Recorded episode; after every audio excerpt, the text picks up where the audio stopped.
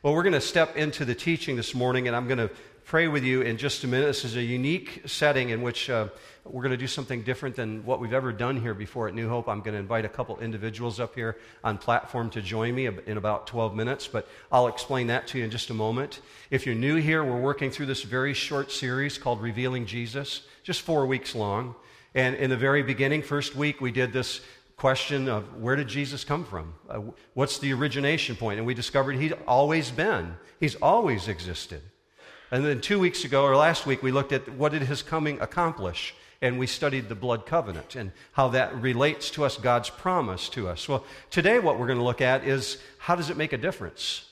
So, we're going to contrast it with this life before Jesus and life after Jesus by looking at two individuals in the New Testament and two individuals from our own congregation and have them help us to understand this, this transformation. So let's pray together, and I'm going to ask you just to consider this question while you work through it this morning. Have I ever allowed Jesus to become real to me? Is Jesus real to me? Let's pray together, and then we'll step in. Father, we recognize that what we're about to undertake is uh, monumental proportions because it, it deals in eternity and it deals in the spiritual realm. And there are things that we grasp to understand. But you said that there's only one way to understand it, and that's through the activity and the work of your Holy Spirit. So we invite the teaching and the power and the presence of your Holy Spirit in this place, that we would know you and we would encounter you better. We ask for this in Jesus' mighty name. Amen. So when you get to the end of the book of John, I, I asked you to turn there if you got a chance to do that.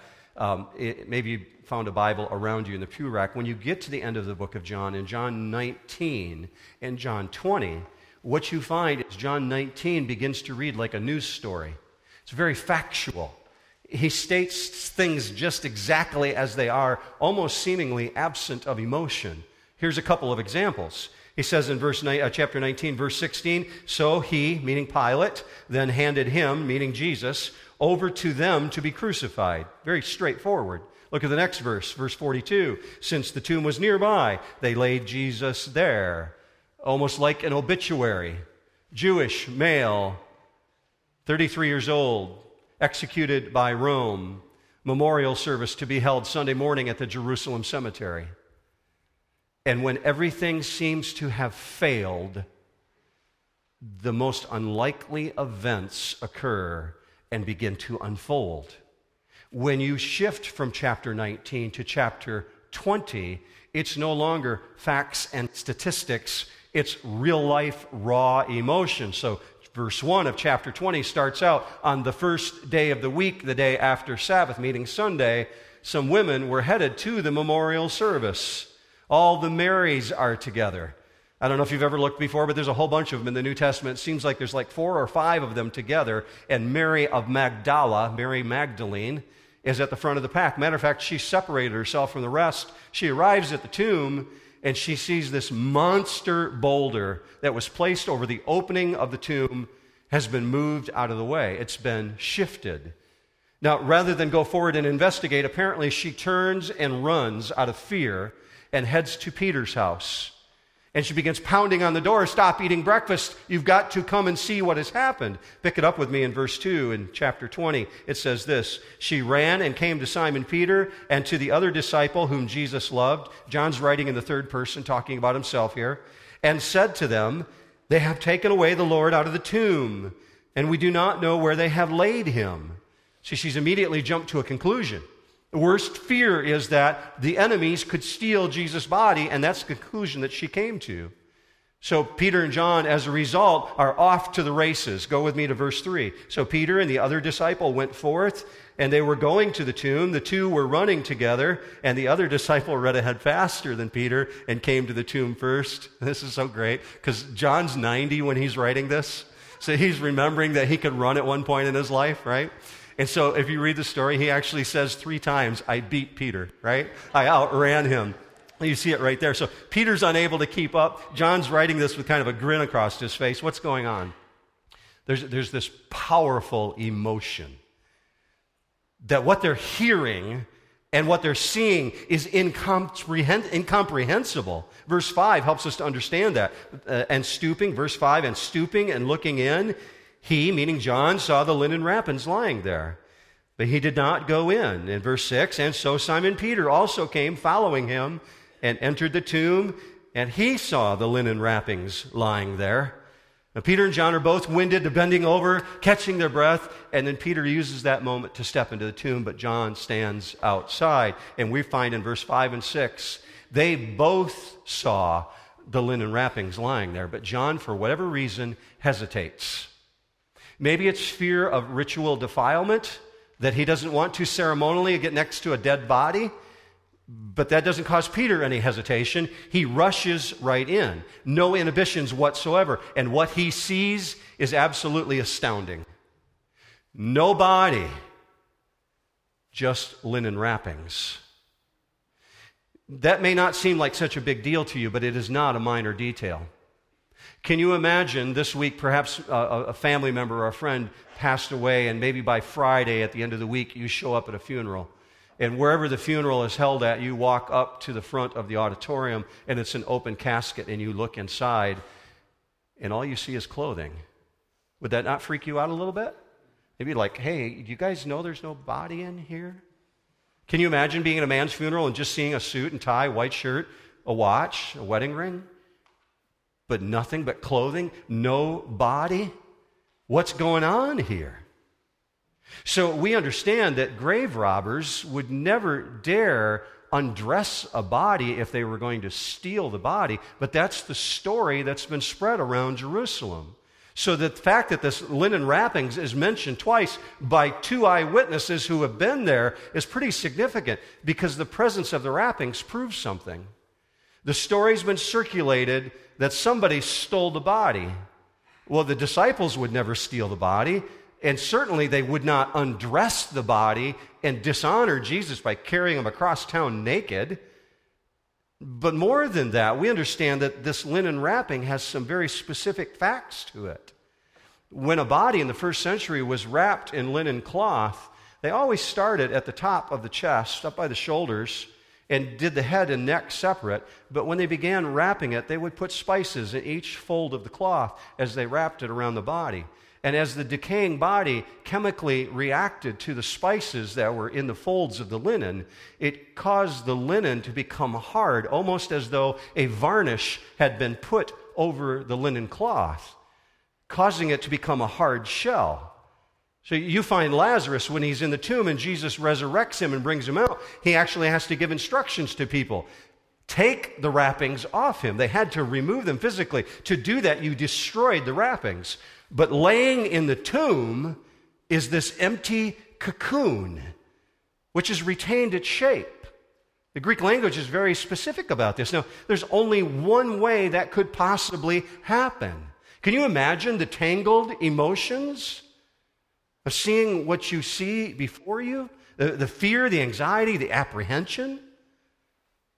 Now, we come to this story in verse 7 where it says it was not just that detail, but verse 7 says there's something about the face cloth. Look with me at this.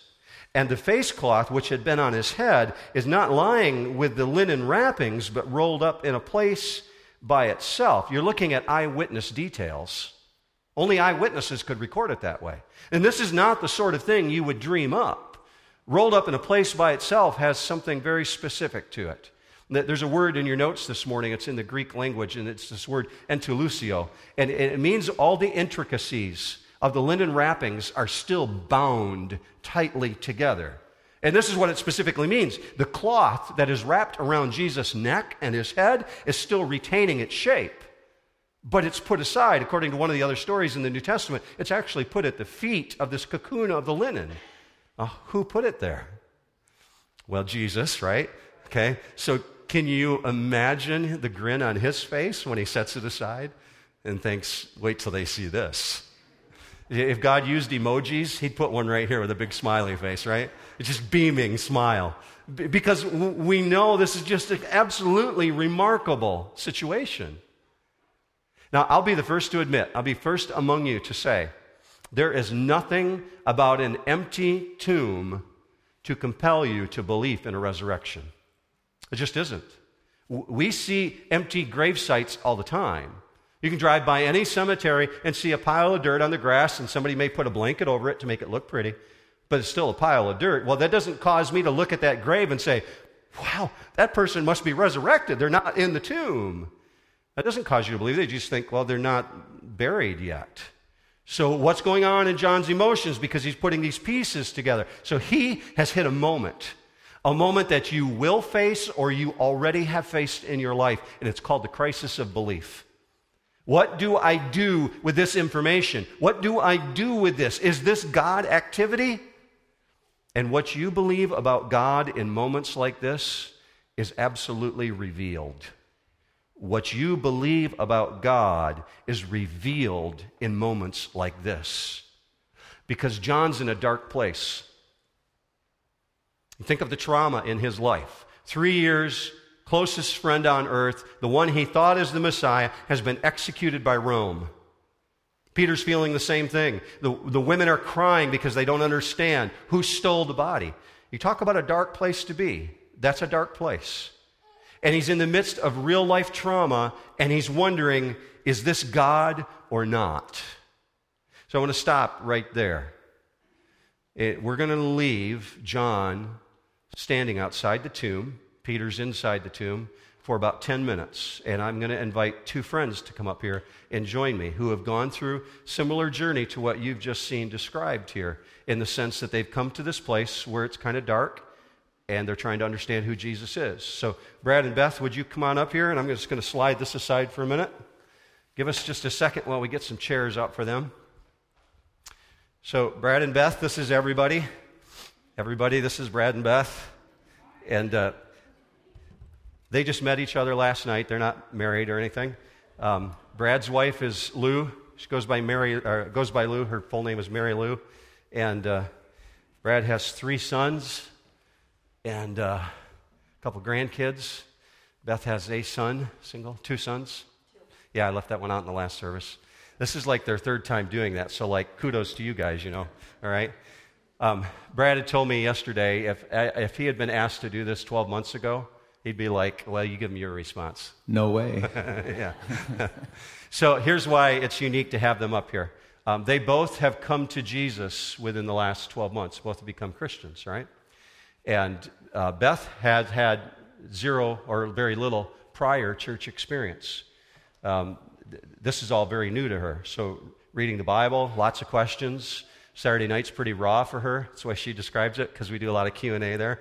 And, and for Brad, you know, I've been in church a lot, um, but Jesus never became real to him.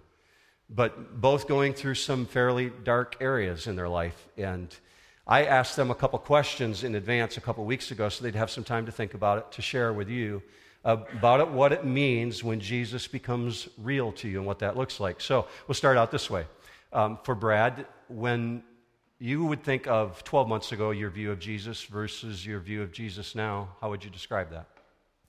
Uh, oh, well, my view 12 months ago was based on 59 years or so of not being a believer. Mm-hmm. And um, so it was, it was easy for, for, me to think of Jesus as just a um, biblical, mythical figure. You know, somebody that did these remarkable, amazing things that to a non believer were so hard to comprehend. Um, I doubted it, uh, didn't believe it, and we'll hear more about that yeah. uh, later. But I, I just I, I, didn't want to believe it, and I I thought literally about these um, acts and these remarkable things that, that, that Jesus did, and um, so that's you know, was my previous view of Jesus, and after January 7th of this year, when I proclaimed him as my Lord and Savior, um, things really changed. My, my life became, um, well, I'll, I'll, say different in a, in, a, in a respect that I, I, had somebody else to be accountable to. Mm-hmm. Uh, I had, for so long, just did things on my own. Um, believe that I, I didn't need to have somebody else to, to answer to. I had, um, a couple years ago, I had started coming to some Bible studies here at New Hope. Uh, my good friend Keith Nelson uh, asked me to come. So I, I, I, came. I, went, I would go home, and my wife would say, "What? How'd it go?" I said, "It was really kind of cool, but there's just too much God for me. You know, I was not a believer. It's just, it's just, it was just kind of over my head. But I really liked the guys. You know, and here they would, they would say that that Jesus was would help them out through tough times, and you know, I didn't really get that because I could always do that on my own. I didn't, I didn't need Jesus. Um, Keith kept inviting me, and I kept coming, and and um, lo and behold, I finally understood what all that meant uh, beginning beginning of this year. How would you describe your view now? Uh, my view now is I, I, I think of uh, over the years, you know, there have been tugs at me, and the tugs became much stronger last year, and they became pulls at me this year. And I, I know now that was God. Mm-hmm. Um, I, for years, I could um, just figure I was the luckiest guy in the world. You know, I had a lot of friends. You know, my kids were doing well. Um, everything I happened to me was because of luck. And now I know it's I'm the most blessed person in the world. Mm. And mm-hmm. um, that, that's it's such a big difference. Um, beforehand, you know, I I thought that you know the world revolved around Brad, mm. and and now I know that God has a plan for me um, and my family, and I just have to be alert and understand what he's what he's trying to say. In January, after Brad came to talk, about three weeks later, he came back and he was pretty angry. And his um, anger was over the fact that he realized that in his teenage years, he had heard the same information about who Jesus is but in his teenage years decided just to kind of stiff arm God. It wasn't real, it wasn't relevant. And so went off to college and went off into the business world and did real well and didn't have a need, right? And, right. And then November things started getting darker. And I, I, think the thing that makes that made me the most mad when I when I talked to Mark is that I was not a, a believer when my my boys were little. Yeah. And I, I think that's uh, I, that was robbed of them because, because of me. Mm-hmm. Uh, my wife uh, was a believer for the last 20 or 25 years, and she kept tugging me and tugging me, and I just you know, pushed back. And um, so I think she was, she had more darkness in her life than I did. Because of that conflict. Because of that yeah. conflict. I didn't realize it. mm-hmm. You know, I was just, I was living the dream. Yeah. You know, I, yeah. and um, so yeah, so that that's what I'm the most, you know, mad about. And so we came to the conclusion that you take what you have and you move forward in the in the grace of God. You know. Yeah, absolutely. Yeah, every day right. is precious. Right. right? Um, Beth, for you, the similar question: your view of Jesus before and your view of Jesus now. Um, I, I was raised in a household with no no religious education. We didn't go to church together. We didn't read the Bible. Um, so I really didn't know much at all. And excuse me, are you guys hearing her? That mic okay? Okay. My ears are a little plugged up, so I'm not hearing real good. When I was 19, uh, I lived in Traverse City, and uh, my job, uh, I was a receptionist at a TV station. And one of my jobs was to keep an eye on the TV and make sure we didn't go off the air, which did happen quite often back in those days. And there was a show that came on every afternoon, Monday through Friday, that was the Jim and Tammy Faye Bakker show. And if you know who they are, they were, I guess, were they evangelists? Is that what you um, call them? Yeah, if you know who Jim and Tammy Faye Bakker are, raise your hand. Okay. Yeah, okay. For the rest of you that don't know, early years TV evangelist, and uh, they earned quite a reputation, but I, I, won't go into that. Right. Okay. There was a lot of crying, there was a lot of drama, running mascara, asking yeah. for money and it, it, was it was funny, but it was also to me that's all I knew about Christianity was this is what it's about. I wanted nothing to do with it, and that stuck with me. That I didn't want that label of being Christian. So the rest, you know, in my adult life, I pursued. I always believed in God, and I was pursuing God through a spiritual path that I thought would lead to God, and it didn't. And that really came to a head a few years ago. Um, I'd had a baby, uh, and he was about two, and my life just sort of fell apart. Uh, my mom had died while I was pregnant. I had sustained an injury. I was in a lot of pain. My marriage was failing. And I, I was in such a dark place that I, I'm not exaggerating when I say I did not think I would live. Mm-hmm. I really didn't. And I had some Christian friends who kind of miraculously appeared and started calling me and giving me Christian materials to read and to listen to. And I still, to this day, I mean, clearly it was God working in my life, but it was truly miraculous. The phone would ring when I was in such a dark moment, and it would be a friend saying, Let me pray over you. And I thought they were kind of goofy and, you know, it, it was uncomfortable, but I would say, Okay, go ahead. And over time, I realized this was helping. This was the only thing that ever did make me feel truly connected. So, after a while of letting them keep picking me up and holding me up, I kind of out of guilt felt like maybe I should start doing this for myself, you know. So I started pursuing Christianity quietly. I didn't want anyone to know, and um, it got me. I mean, after after a couple of years, I started looking for a church, and I I found New Hope, and I started coming here. But I um, I didn't have a personal experience uh, with Jesus until almost a year ago, last November. So my prior thoughts were just basically Christianity in general, bad label to have. And now, uh, it's so, this is so profound for me. It's so emotional. It's hard to even really put words to it. But I feel a peace inside. And like I explained earlier, my life is not necessarily easy now. Um, it's just that I feel differently about things. I feel forgiven where I was never able to forgive myself. Yeah. So, who is Jesus to you now? Jesus is everything. My life, um, my my faith, my um, my heart. You know. Mm-hmm. And I want to say, because this is my last time doing this. this weekend, I was so not happy with Pastor Mark for asking me to do this. my employer was here at the last um, the last session, uh, Dr. Paralero, and he came up to me afterwards and he said, Hey, I uh, didn't know you were a public speaker and I didn't know you were doing this this week. And I said, I didn't want you to know. I was yeah. so nervous, you know.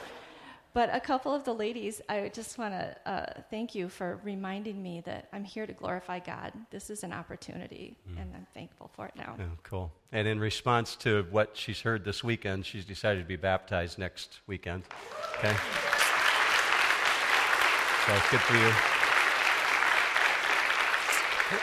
so you can't change your mind now between now and next Saturday because yeah, once again, everybody's going to out you, right? Okay.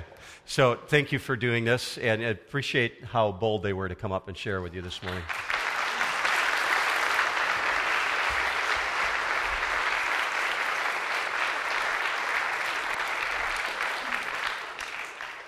I wanted you to hear that because it puts real life flesh and bones on what you see going on in the lives of the disciples in this Bible story.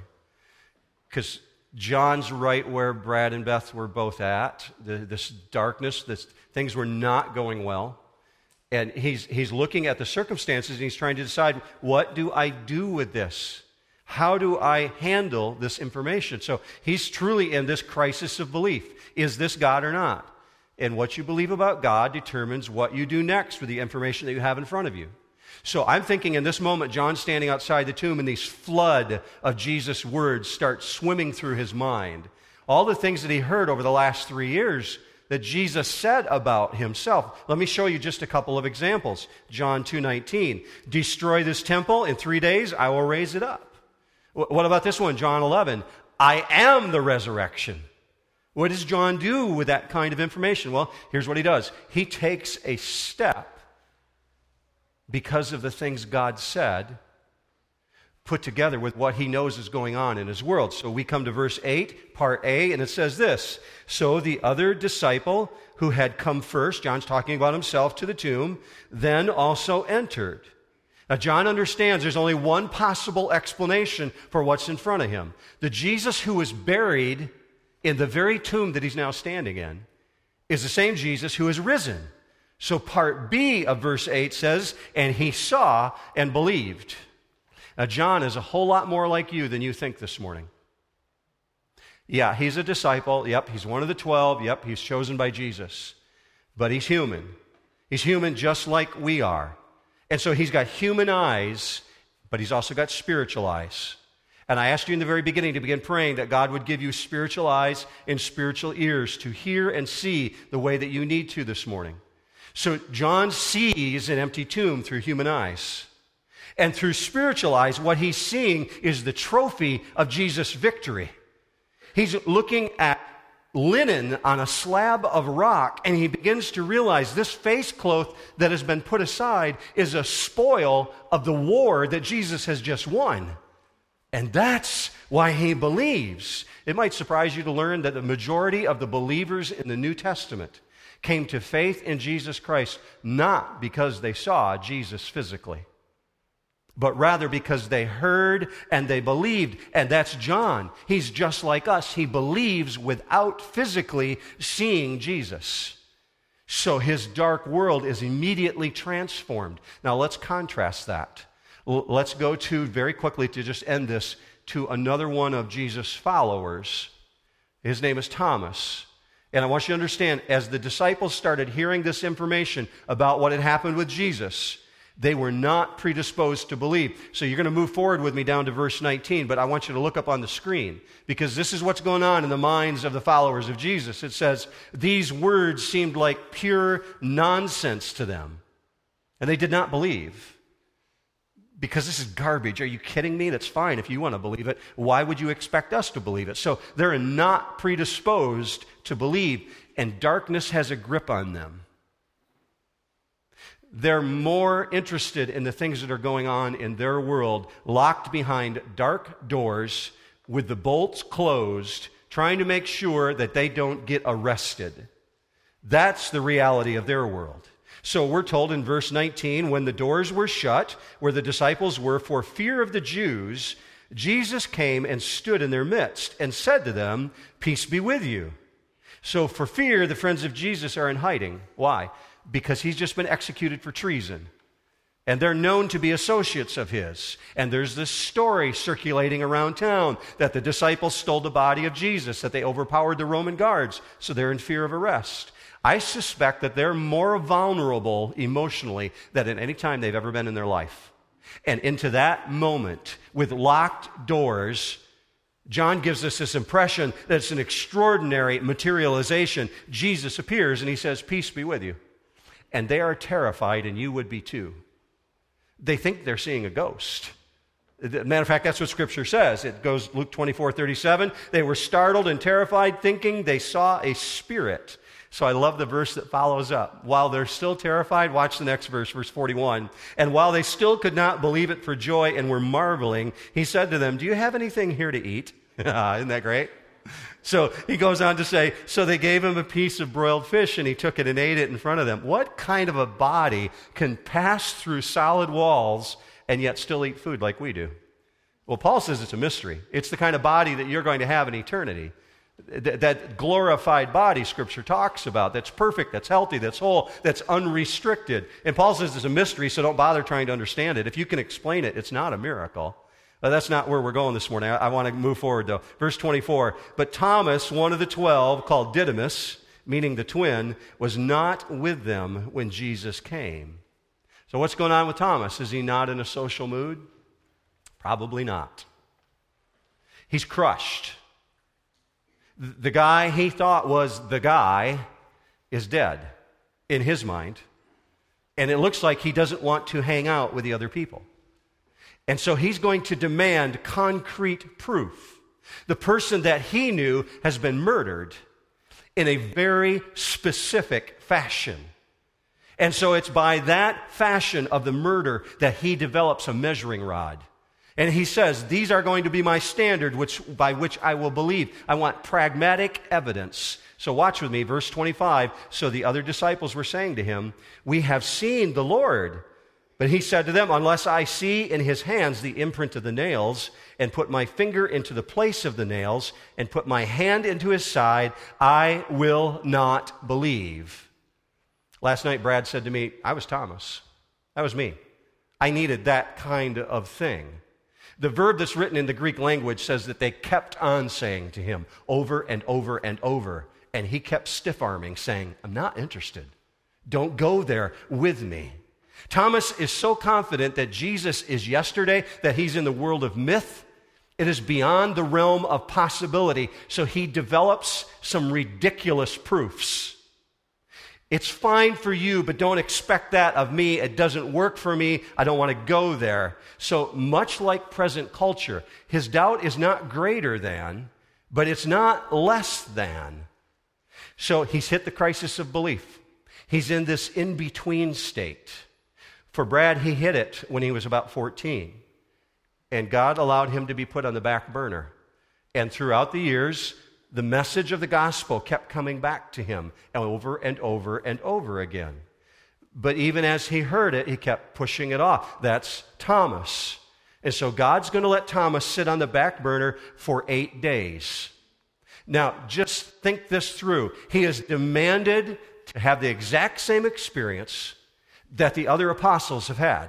Only he goes one step further. He says, I have a non negotiable, and I won't change my mind on it. I physically want to shove my hand through his hand. It's the word balo, it means push through. I physically, balo, want to be able to push my hand into his side. I want to touch his rib cage. That's the way it's written there.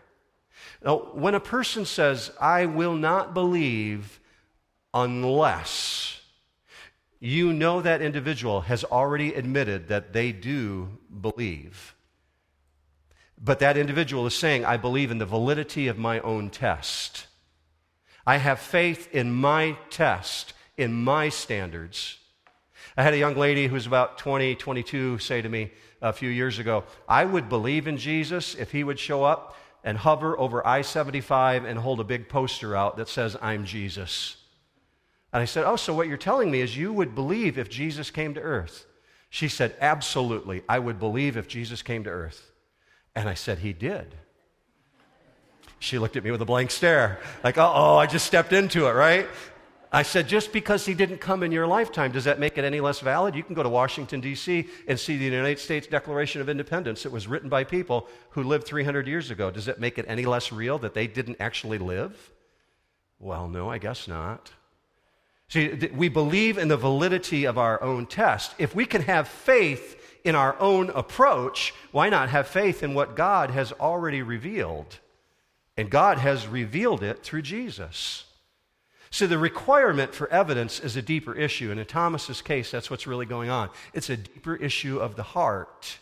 What's really going on in his heart? Well, let's wrap it up by looking at verse 26 to see how he responds. After eight days, part A, after eight days, his disciples were again inside, and Thomas was with them. Now, picture Thomas. He's already made it clear that he's not a believer. So, why even show up? Why hang out with these other believers? He's not expecting a God encounter. And into that, Jesus comes. Go with me to part B. Jesus came, the doors having been shut, and stood in their midst and said, Peace be with you. And he locks eyes on Thomas. Hello, Thomas. Watch the next verse.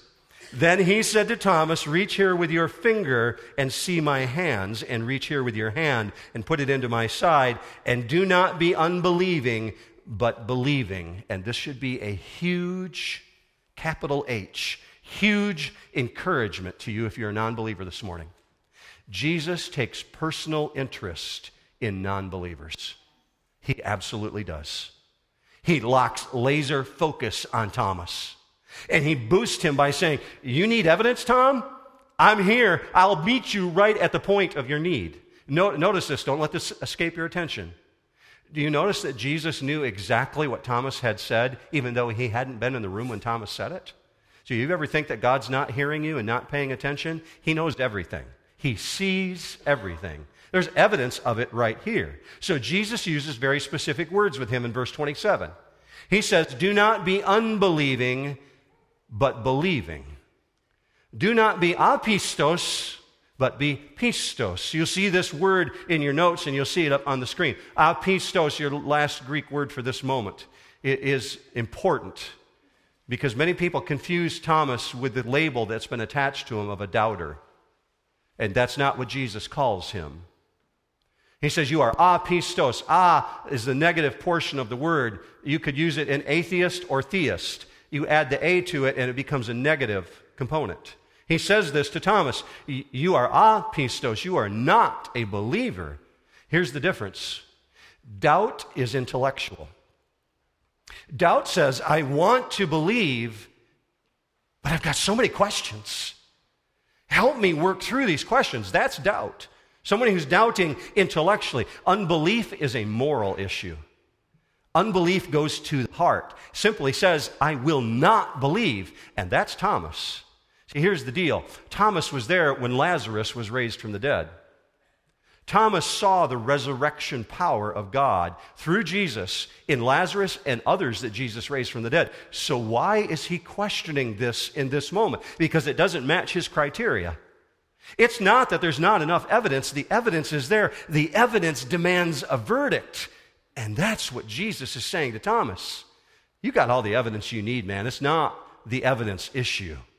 Don't be an unbeliever. Unbelief says, I will not believe because.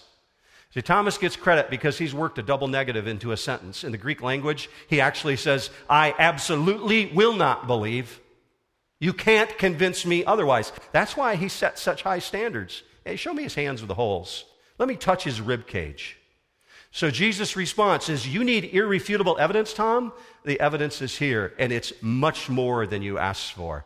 Jesus does this because he knows that is not what Thomas needs. He needs a heart encounter with the real Jesus. So, in this moment, what you see him doing in the next verse is he is experiencing what many of you have already experienced, and some of you will. Jesus is becoming real to him. Just like Beth and Brad described, Jesus is becoming so real, he has to do something with it. And he expresses, I am undone, like Isaiah. Isaiah chapter 6 My eyes have seen the King, the Lord of glory. Woe to me, for I am undone, I am ruined. Look at Thomas's response in verse 28. Thomas answered and said to him, My Lord and my God. He absolutely gets it right. See, he's not professing Jesus is actually resurrected. He's not merely professing that. That's a fact. The empty tomb is proof of that. What he's professing is that Jesus is real to him now. And so he's affirming, You're my Lord and my God. Jesus has just become so real to him, he has to say that. Now, Jesus does not go easy on Thomas at this point. Matter of fact, there's a little chastisement going on. And while he chastises him, he speaks to us living in 2015. Look with me at the last verse. And it says this in verse 29 Jesus said to him, Because you have seen me, have you believed? Blessed are they who did not see and yet believed. Who's he talking about, church? Yeah, it's all of us. All of us who didn't see. Jesus is looking ahead in time when physical evidence is no longer available. Have you never seen a resurrection this morning? I haven't. I've never seen one, yet I believe. So Jesus has just said that you are more blessed than one of his own disciples. That makes me want to understand that word blessed because what is he talking about here? When he says you're more blessed than even Thomas. He uses the word makarios, and it's in your notes this morning, but I'm not going to put it on the screen. I just want you to understand it this way it is not a condition of happiness alone. You'll understand this word makarios when Jesus uses the word you are blessed if you really interpret it this way. Jesus is doing this. yeah, you go, guy. This is absolutely great. He's congratulating you. You understand this word much better when you hear Jesus saying, Congratulations. And here's why. Peter wrote about this. He's an old man when he writes in 1 Peter, writing to the church about what they have inherited through their belief in Jesus. People who had never seen Jesus, who believed because they understood. Look at the way Peter described it 1 Peter 1 8. Though you have not seen him, you love him. And even though you do not see him now, you believe in him and are filled with an inexpressible and glorious joy For you are receiving the goal of your faith. Let's read it together, church. What does it say? The salvation of your souls. See, that's why Jesus is saying, Congratulations. If you're a believer in me, even though you haven't seen, congratulations, because you are receiving the inheritance, your goal, the salvation of your souls, not to mention the forgiveness of your sin. That's a pretty good deal, too, right? You get eternity with God and the forgiveness of all your sin. The two go hand in hand. So let's end this by understanding. Thomas is so fortunate to be able to see, but that is not what saved him. Looking at it with human eyes didn't save him. Looking at it with spiritual eyes, he's saved not because he sees, but because he believes. That's what Jesus said. You, you believe because you see. How about those who have never seen and yet believe? When you personally hit the crisis of belief, if you haven't hit it yet, you will at some point. What you believe about God determines what you do next, how you respond to that crisis. So, my question for you as you get ready to go out the door, don't grab your car keys yet. Have, have you believed this morning? Have you come to the place where you have personally allowed Jesus to become real to you? And if you're one of those who is expecting God to do something more, He's already done it. And if you're expecting God to ask you to do something more, He's already done it. You, you don't need to do anything other than believe it and receive what He's offering. Many people think they've, they've got to improve themselves first before they come to God. He's telling you, I am the improvement.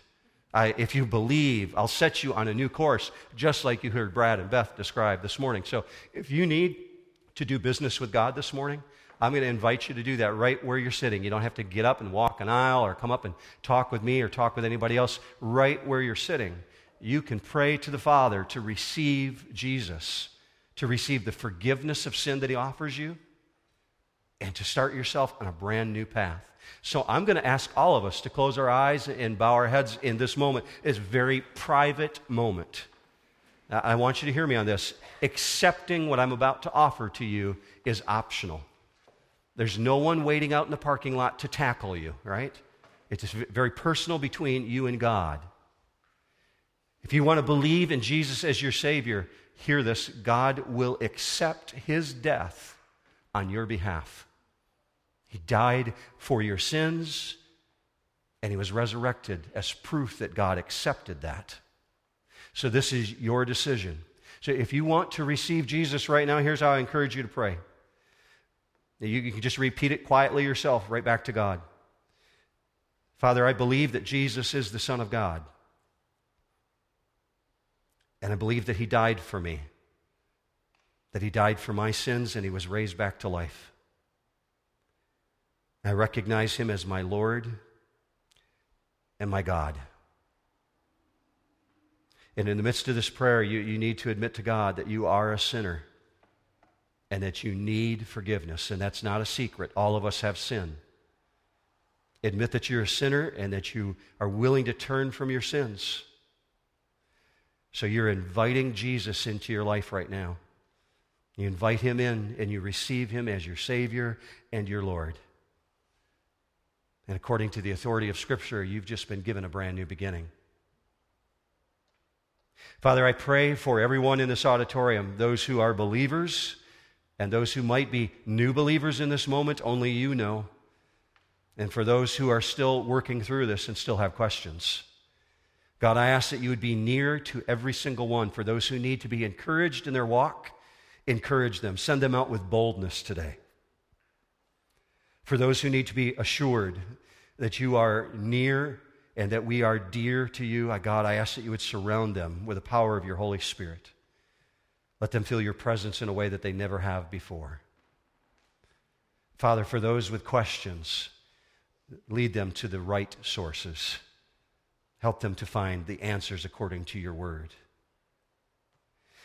I pray for the fellowship of the saints that are gathered here, God, that you allow us to walk out into this world with a powerful witness for what we know to be true. We ask for all of this in Jesus' mighty name. Amen.